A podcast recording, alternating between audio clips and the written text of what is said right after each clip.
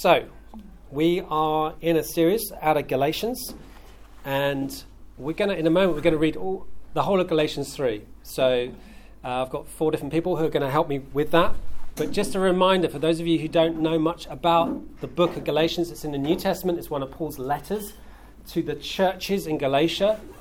And the background to this really is that the Galatians were, were Gentiles, i.e., non Jewish people who had become Christians, come to a place of faith in Jesus, believing that Jesus was who he said he was, and had, had, had become Christians, given their lives to him, and, you know, faith in Jesus, uh, but in the process of becoming Christians, some, some Jewish believers, Christians, had turned up, basically saying, It was great that you've come to faith, but now you need to adopt some of the old Jewish customs as well.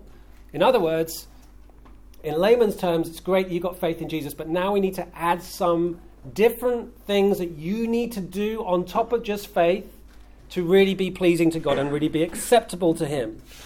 And so, and that's the controversy in the background. Paul is away from the church. He is hearing this news, and that's why he writes this pretty feisty letter to the churches saying, What is going on? What's, these people have come in and they've taught you some stuff which is not what I taught you.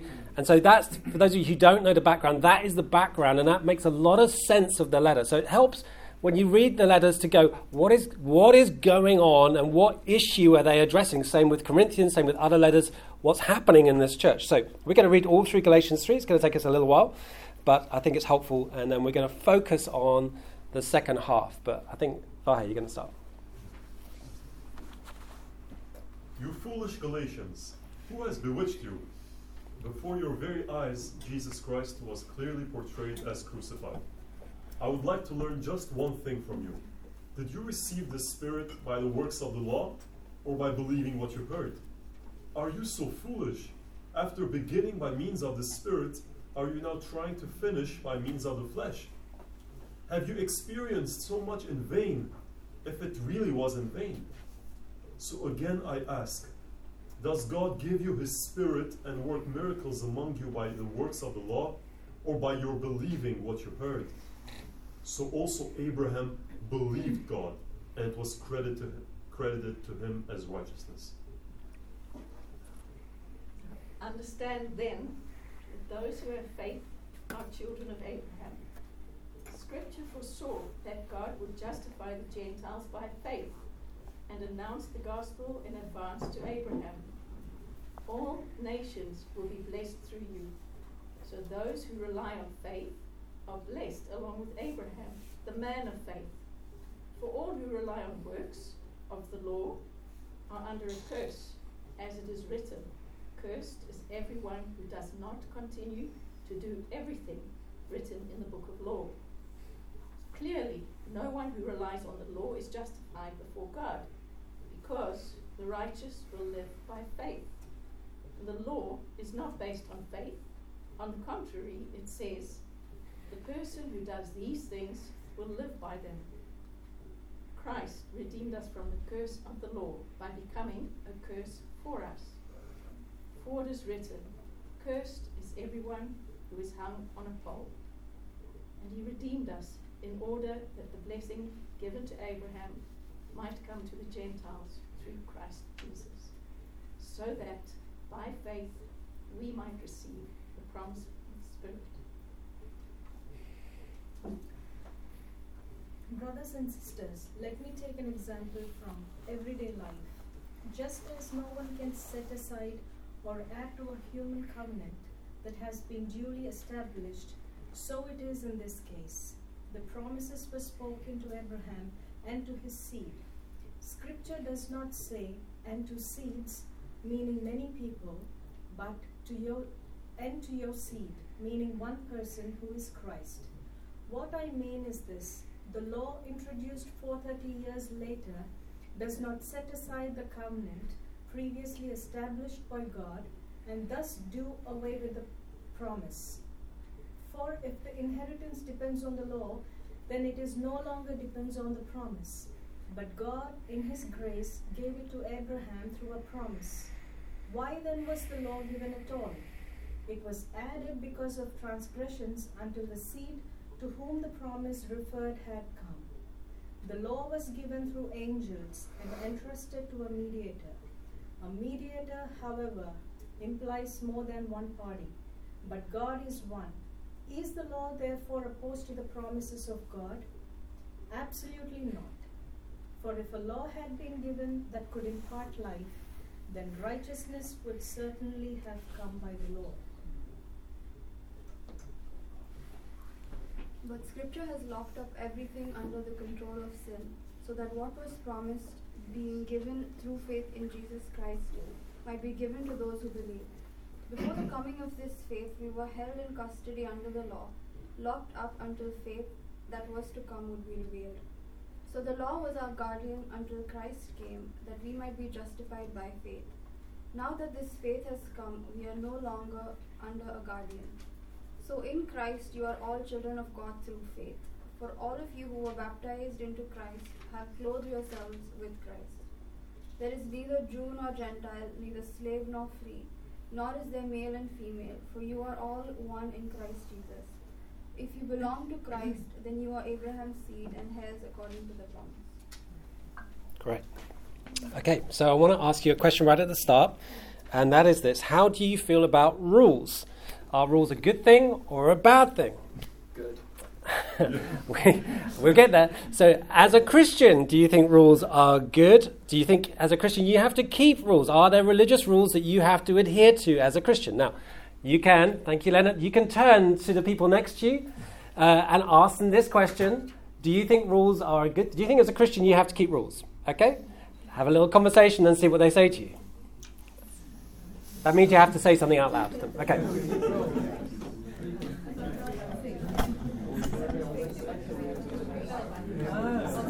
I'm not thinking about rules, but they, they are values that you have to keep. I don't know if it's the same thing. you know, there's- there's- there's and principles that we must uphold. I don't know if are rules. Yeah, basically. What do you say about rules?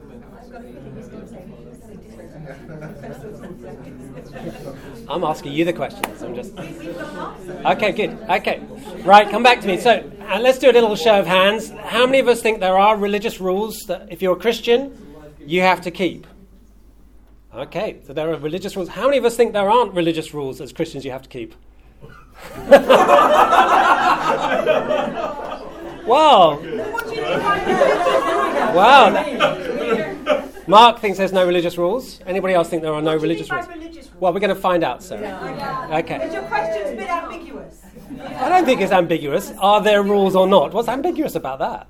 Rules or religious rules? Sarah and I are going to have a debate now publicly in front of all of you. So, okay, I think it's a difficult question to answer. Yeah, fight, fight, fight. Uh, because I think if you say yes, there are religious rules as a Christian you have to keep, basically it makes Christianity sound like a horribly legalistic thing, right? Which is the very thing you don't want a faith to sound like.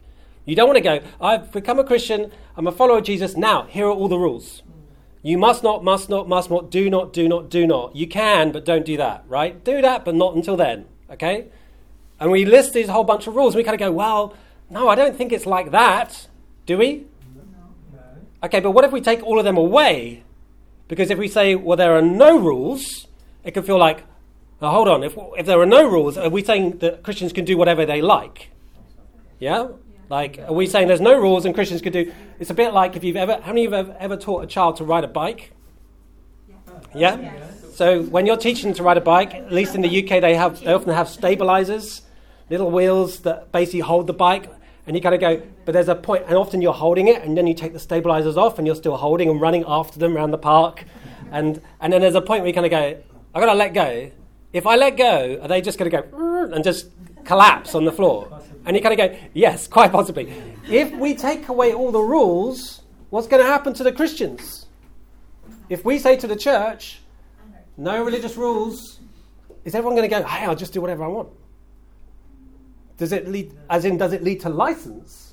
So one way you kind of go, if I say, yes, there are rules, it sounds like I'm a legalist. And if I say, no, no, there's no rules, it sounds like I'm just going, hey, do whatever you like. That's the challenging and that's the confusing part. And in one sense, although it goes much deeper than that, there is some of that argument going on in Galatians 3. Are there rules or are there not? And Paul is writing to the churches and he's talking about, he's commenting on both, you could say, justification, which is a theological f- word for when you first become a Christian, when you give your life to Jesus, when it, it's, in a sense, it's a free gift of grace. You are justified, totally forgiven because of the work of Jesus. It is performance related, but just not yours. It's his performance relation. So because he fulfills the law, you can come freely and find forgiveness. And the theological word is sanctification. And in other words, from that point, how you grow. And often Christians want to go, there's two parts. There's the first bit, the free bit, and then there's the second bit, the bit where you grow. And we have to kind of like, we now have to adhere to some rules. And we want to separate the two. And that is the conversation partly that's going on.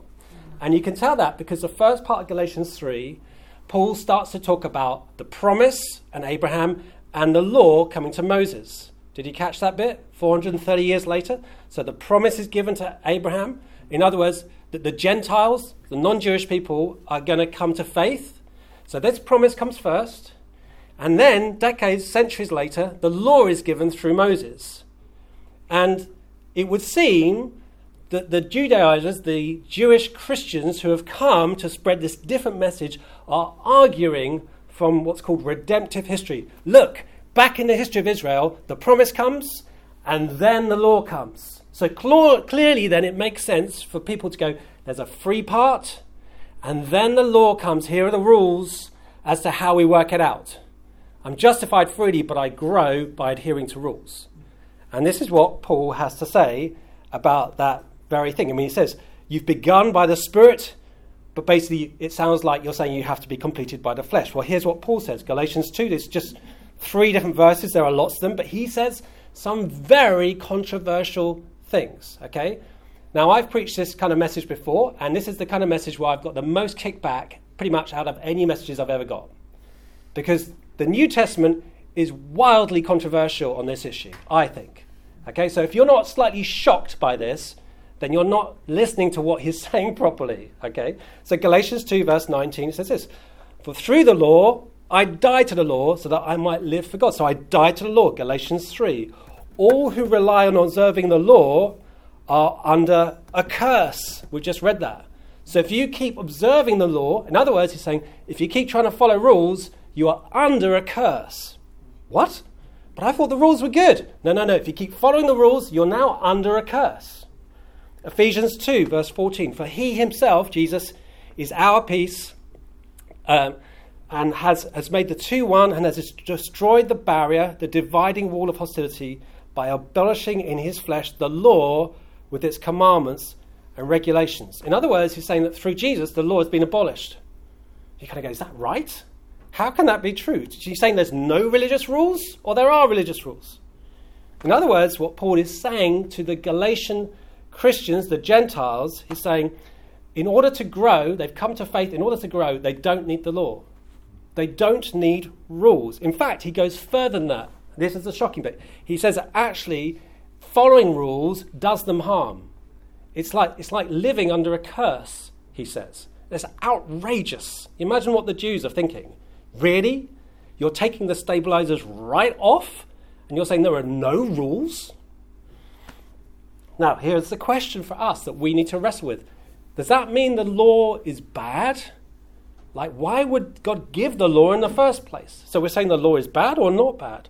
Because the Bible clearly instructs us to live holy lives. So it's saying if you try and live under the law, it's like living under a curse. And yet the Bible also says live holy lives, be righteous. How do those two things fit together? And that is partly what Galatians 3 is dealing with. Okay? You come to faith.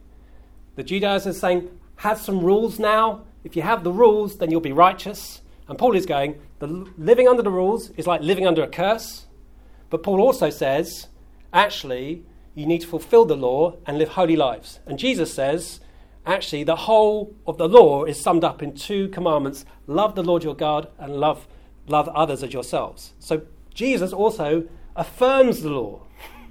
And says that's what a spiritual person looks like.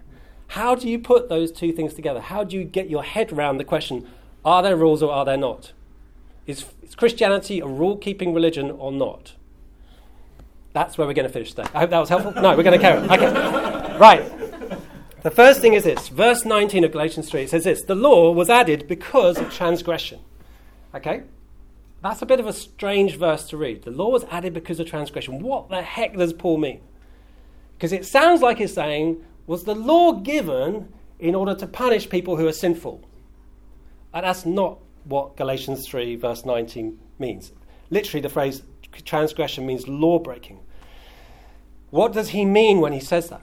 What he means, I believe, and you can see it elsewhere in the New Testament, is that the New Testament teaches that law, the law was given through Moses to the Israelites in order to reveal sin, to show it. Okay? So Sarah and I, many years ago, went to Oxford. We visited the universities there.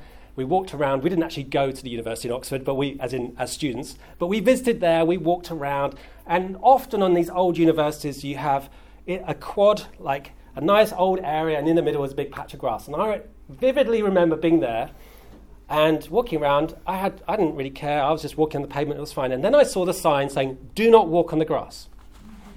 Guess what I wanted to do immediately? Exactly. Immediately, I wanted to walk on the grass. I had no desire to walk on the grass until I saw that.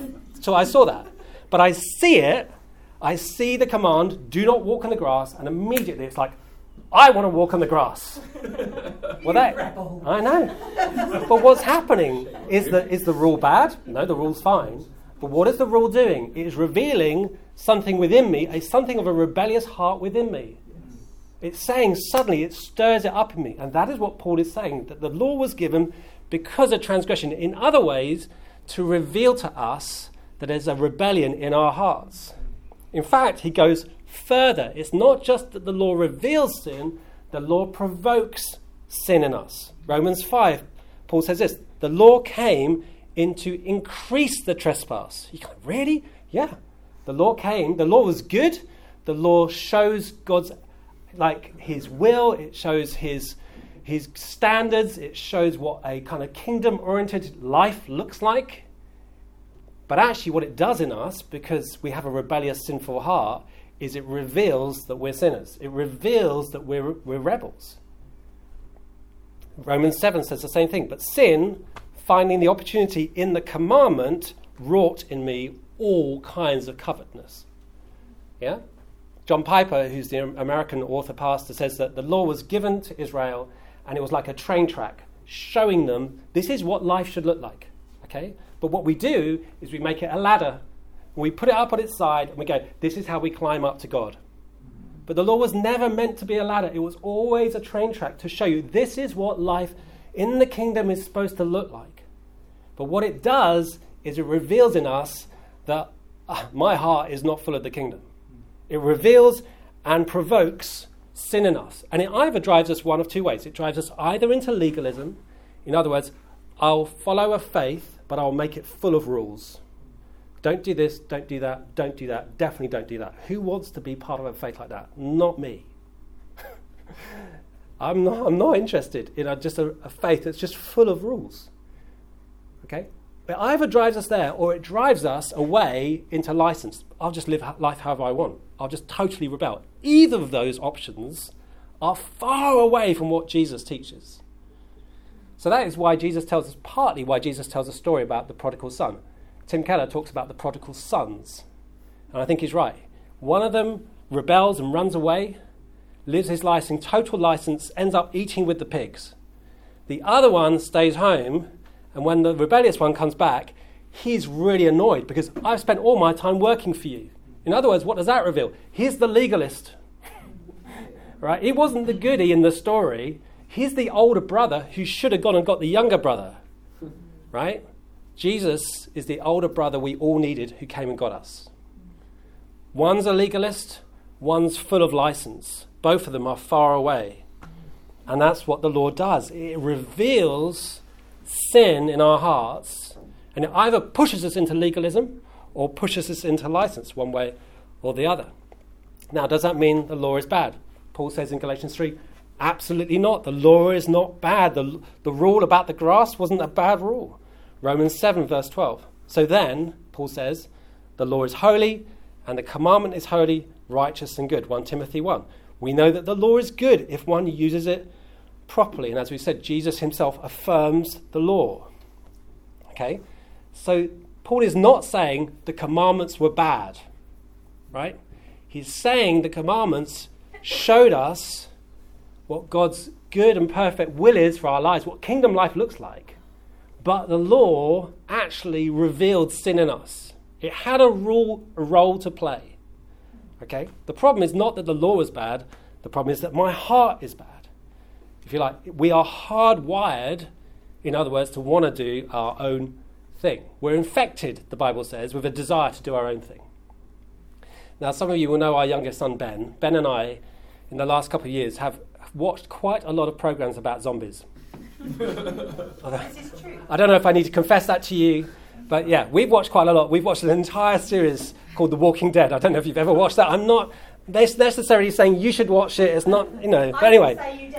Okay, yes, okay. You don't often come to church and the pastor talks about zombies. But anyway, so Ben and I have become experts on a zombie apocalypse. So if we ever do have one, we're the guys to talk to because we, whenever we go out for a walk now, we can go, would you hide out there? I think I would hide there. That's a good place to stay if there's enough. And that's basically 90% of what Ben and I talk about when we go out together.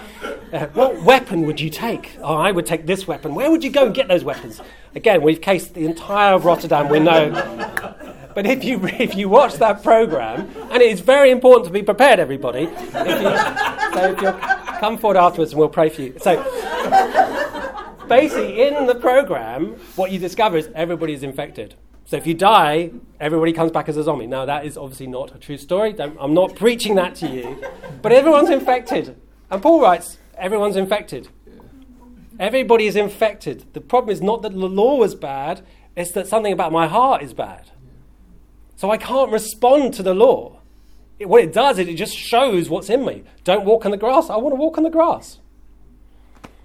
And the law, Paul is saying, is totally incapable of dealing with the infection inside of me. So, what the law is able to do is it will point out the infection. That's bad. It's able to tell us what the infection, what life without the infection should look like. You shouldn't like, be like that. It will point to us and show us what life without infection looks like. But if you try and treat the infection with the law, you make it worse. I don't know if you've ever taken medicine that's made you worse, right? That's what it's saying. You think, oh, I'll treat it with some rules. If you treat it with some rules, it gets worse. That's what Paul is saying. The infection gets worse. It's like living under a curse. You'll be, live a miserable life. Galatians 2:21. The law was unable to impart life. So the very thing we most need, we stick some rules on top of people, and it doesn't impart any life. It makes it makes it worse. Galatians, uh, Romans 8. The law was powerless. Okay. Now, a few years ago, Sarah and I were driving somewhere on a Monday. It was our day off, and uh, I don't know if I told this story, so forgive me if I've told you this story before. Have I told you this story? I'll tell it again because it's worth telling because it's kind of fun, although it wasn't fun at the time. Anyway, we got to a part near our house where there's two sets of lights and we're driving to go and walk the dog somewhere in the park. And I get to the first set of lights, and I see the second set of lights, and I see it go green. So I immediately go, and then I realise my my lights are red. They're only a few meters apart, and I'm like, so after about three meters, I stop the car. Okay. But just in enough time for the policeman who happens to be right next to me to have noticed that I've just gone through a red. So anyway, it all goes green. I drive off, and he flashes his lights, and I'm like, oh come on. So he pulls me over. And I get Mr. Jobsworth. Do you know what I mean by I say Mr. Jobsworth? Mm. I get the guy who has no ability to show any sense of flexibility at all whatsoever. So I get out of the car and I'm saying, I'm really sorry I went through a red, but you saw it went green, the one in front, and I, I didn't realize that was, I just went and then I stopped. Because I'm a good law abiding person, Mr. Policeman. I stopped and, and, and then I only went further when it was going, when it went green again. He said, Yeah, but you went through a red. I know I went through a red. I'm really sorry, but it went green. You go, yeah, but you went through a red. And we had that conversation for quite a few minutes. And I'm like, yes, but I did it by a mistake. And then I stopped. And yeah, but you went through a red. And I'm like, oh, come on. You could have caused an. Oh, yeah, honestly. Oh, it's like, And so I said, look, you know, could you, would you be able to show some kind of flexibility? He said, well, what about all the other people I've booked here, mate? What about them? And I said, I won't tell any of them. Okay? he didn't. That's honestly why I said he didn't respond to that very well. I said, your secret is safe with me. I won't tell them. Guys, no, mate, you went through a red. I'm like, I know I went through a red. And we had this conversation. I'm like, Sarah's sitting in the car. He said, Can I see your driving license? So I get the wallet out with the driving licenses. How come you've got two licenses? I'm like, Well, one's hers and one's mine. This is the kind of guy I was dealing with. Anyway, he was driving me nuts, this guy, and he's about to give me a ticket for going through a red light. Uh, did I tell you that it went green? And then, it, yeah. So, anyway, I say to him, Can I? You've got over this. I haven't got over it. Please pray for me. So, anyway, long story cut short, I, I say to him, Can I just ring my friend who's a lawyer? He did look a little bit worried at this point. So I tried to ring my friend Tim, who's a lawyer, to see what I do is Tim. I'm like, I don't feel this is okay. Because you either basically say yes and they give you a ticket, or you have to go to the police station and argue with them. So, anyway, I'm in the car. Sarah's praying in the car because she knows this is going to ruin my day and probably my week. Okay? I can't believe it. Okay? So I sit in the car trying to ring my friend. Anyway, I get out of the car. Sarah's praying. And the guy, the policeman's there going, and he's tapping his stupid little machine trying to give me a ticket. And his machine's broken. Praise Amen. Amen. Amen. So his machine's broken. He goes, I get out of the car. He goes, I can't believe it. Can't believe it. You've got away with it, mate. I can't give you a ticket. And I'm like, oh, I'm so sorry. I won't do it again. I'm sorry, Mr. Policeman, I won't do it. But his machine was broken, and that's because, that's because God judged him for being such a legalist, okay? So now he let me off and we drove away. The point of the story is the policeman was right. I went through a red light. But he was unable to do what I needed him to do. Okay? The law is right, but I was unable to impart the life that we want. It can't deal with the infection within us. It shows us the standards, but it can't change us. In fact, it makes us worse. So, the question then is this why was the law given in the first place? In fact, Paul says that in verse 19. What, what was the point of the law? Verse 23 is where he gives the answer. Before this, before the law, before this faith came, sorry, we were held prisoners by the law, locked up until faith should be revealed. So the law was put in charge to lead us to Christ, that we might be justified by faith. Now that faith has come, we are no longer under the supervision of the law. The picture here is of a guardian, like a childminder or a school teacher. The law is like a guardian, and we were put under the supervision of the law. But, Paul is saying, it was temporary. It was never meant to be permanent. You know, the, the law is like a guardian, and the role of the guardian, Paul is saying, or the role of the law, is to lead us to Jesus. In other words, it is to show us that we need saving that we cannot do it by ourselves because we try and treat the infection with the law and the infection gets worse because the law does display what God's righteous rule is like but is unable to impart life to us and the job of the law was to bring us to Jesus. In fact, it says we were under, we were held as prisoners locked up. Okay? In other words, we were either driven into being a legalist or driven into license. Either way, you can't escape. Literally, we were locked up under the law. And that is why, when you read in Romans 7, which is quite a confusing chapter for some people, you read Paul going, I want to do what I can't do, and I can't do what I want to do. In fact, I'll read a little bit. Verse 14 says this Romans 7. We know that the law is spiritual, good, but I am unspiritual. In other words, I'm infected. I have a desire to do what is good but I can't carry it out. For I do not do the good I want to do, but the evil I do not want to do. This I keep on doing. Okay? Romans 7 is saying the same thing as Galatians 3. I was locked up under the law. I can't escape. I want to live a certain way, but I can't. And the rules don't help me, even though I know the rules are good. I am literally locked up. And then in Romans 7, Paul goes on Who will rescue me? I need rescuing. The whole point of the law was to bring us to a point of thinking, I need a savior. I cannot save myself. Every other world religion will say, you climb the ladder, you get you you save yourself, and the gospel is God comes to you. Jesus gives his life for you so that you get saved through him. You can't save yourself. Who will rescue me? Paul says.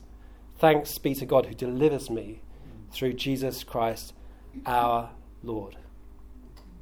Now, Paul is saying, the law was good, but it had a job. It was to lead you to Jesus. Now, if you're a Christian, if you come to Jesus, you are no longer under the supervision of the law. Okay? You have like a new parent, as it were, or a new husband, or a new wife. You've been liberated from that relationship. It was only supposed to be temporary. So, Galatians 2 I died to the law so that I might live for God. Verse 25 Now that faith has come, we are no longer under the supervision of the law. So, the law was temporary. We're no longer under it, and we're not supposed to go back to it because if we keep going back to it, it's like putting yourself under a curse. It produces more misery in your life. Final question, therefore. Okay, so I'm not under the law, but then what about a righteous life? The Bible keeps talking about living righteous lives. How does that work then? How do you take the stabilizers off and not fall over? How, how, do, you, how do you do that? Because, okay, Paul is clearly teaching I don't live under law. In fact, the Lord can't produce the life I want. But what does produce the life I want? In other words, how do I live a righteous life then if I'm not going to give myself hundreds of religious rules to follow? That's the big concern, right? Galatians 5 says the same thing. Verse 13 You, my brothers, were called to be free, but do not use your freedom to indulge the sinful nature, rather than serve one another in love. So the Bible teaches very clearly no, you're not supposed to live in license either. You don't fall off into legalism or fall off into license. How does it work then? How do we live like that? Well, you live like that because when you become a Christian, when you follow Jesus, something radically new is born in you. Okay, people talk about being born again. Jesus talks about you need to be born again, and that becomes a little bit of a Christian cliche. But actually, in the New Testament, it's saying, no, something radically new has been born in you. Something of your old self has died, and a new self is being born. You are a new creation. So, something radically new is being born within you when you become a Christian. Something the law was unable to do, could never treat the infection inside of you. Now, the Spirit is completely able to do. And that was is what was promised, if you like, through the Old Testament. Jeremiah 31 says this This is the covenant I will make with the house of Israel after that time, declares the Lord. I will put my law in their minds and write it on their hearts. I will be their God and they will be my people. Ezekiel 36, the same thing. I will give you a new heart and I will put a new spirit in you. I will remove from you your heart of stone and give you a heart of flesh. I will put my spirit in you and move you to follow my decrees and be careful to keep my laws. Okay? The law was an external written code, okay, which showed us God's will for his people, but was unable to impart life.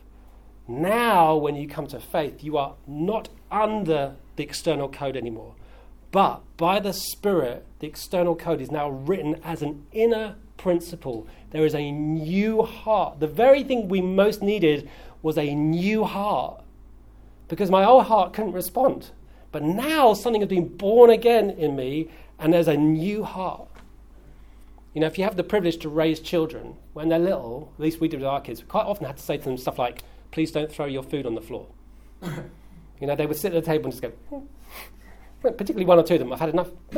And they would, just, you had to have these little rules going, please don't, no, don't throw food on the floor, and there would be consequences if they did, and all that kind of stuff. Now, fortunately, now they're 15, 18, and 21, and 22, I don't have to say that anymore to them. Praise the Lord. why? I know for some of you we still have to talk about that, okay? But why do I not have to say it? Because that external thing has now been written inside of them. They ha- they've got it. I don't have to keep giving them rules because it's inside them. Now, that is a silly picture of a far more radical thing that happens when you come to faith. What was an external code could never do has now been put in us as a new heart, a new desire to want to respond to God. So, yes, are we called to live a holy life? Yes. Do we do it via the law? No. Was the law good? Yes. Was it uh, able to impart life? Absolutely not. Are you called to live holy, righteous lives? Yes. How do you do it? Galatians 5 You walk in step by the Spirit. Okay, let me read you what Galatians 5 says. So I say, live by the Spirit, and you will not gratify the desires of the sinful nature. For the sinful nature desires what is contrary to the Spirit, and the Spirit what is contrary to the sinful nature. They are in conflict with each other, so that you do not do what you want. But if you are led by the Spirit, you are not under the law. So we will get to Galatians 5 in a few weeks' time. But how do I live a righteous life? I don't compile hundreds of laws or rules. I keep as close to Jesus as possible. I keep as close to other Christians as possible. I keep as I take the Holy Spirit seriously because Paul teaches in Galatians 5, how do I live a righteous life then if I'm not under the law? I walk by the Spirit. I live by the Spirit. I keep in step with the Spirit. And if I do those things, actually, he says, your righteousness is going to surpass what was asked of you in the law. And that's why Jesus says it's not just about not committing adultery, it's about not looking lustfully. He, Jesus raises the stakes in terms of holiness. He just says, you don't get there by observing rules. You get there by coming to Jesus, keep coming to Jesus, keep receiving from Jesus, and walking closely with the Spirit. And if you veered off and gone and done your own thing, you keep coming back. Keep coming back. You keep coming back because He's able to restore you. Let's stand. We're going to pray.